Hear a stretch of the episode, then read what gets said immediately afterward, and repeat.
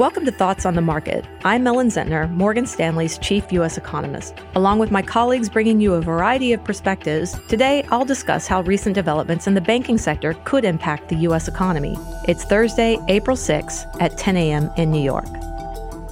Events over the past several weeks have led to disruptions in the financial system that we believe will leave a mark on the real economy. Our banking analysts here at Morgan Stanley Research see permanently higher funding costs for banks going forward, and that will likely lead to tighter credit conditions beyond what was already embedded in our previous baseline for the economy.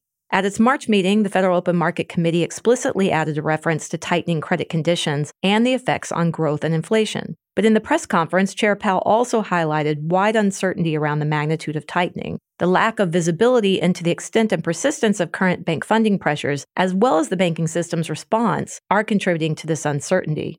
Our banking analysts believe that higher operating costs should drive tougher standards for new loans and higher loan spreads. These drivers set the stage for an even sharper deceleration in credit growth over the course of this year. Put simply, when it's more difficult or expensive for businesses and consumers to borrow money, it creates challenges for economic growth. While our baseline forecast for the U.S. economy already included a meaningful slowdown in loan growth over the coming months, further tightening in lending standards and greater pullback in bank lending will weigh further on GDP. That said, our modeling shows the effects are likely to take some time to build, with a meaningful slowing starting in the third quarter of this year and the largest impact occurring across the fourth quarter of 2023 and the first quarter of 2024. We think the impact of tighter credit on consumption and business investment is roughly equal, though we expect that the effects on business investment will likely peak in the fourth quarter of this year, one quarter ahead of consumption.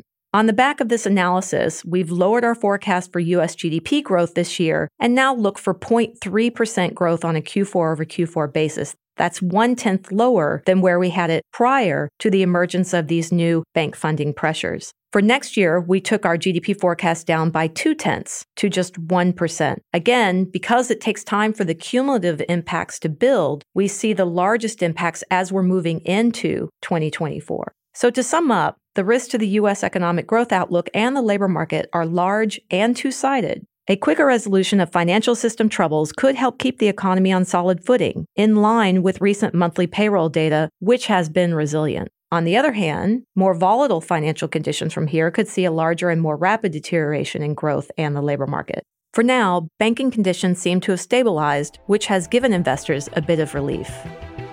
Thanks for listening. If you enjoy the show, please leave us a review on Apple Podcasts and share thoughts on the market with a friend or colleague today.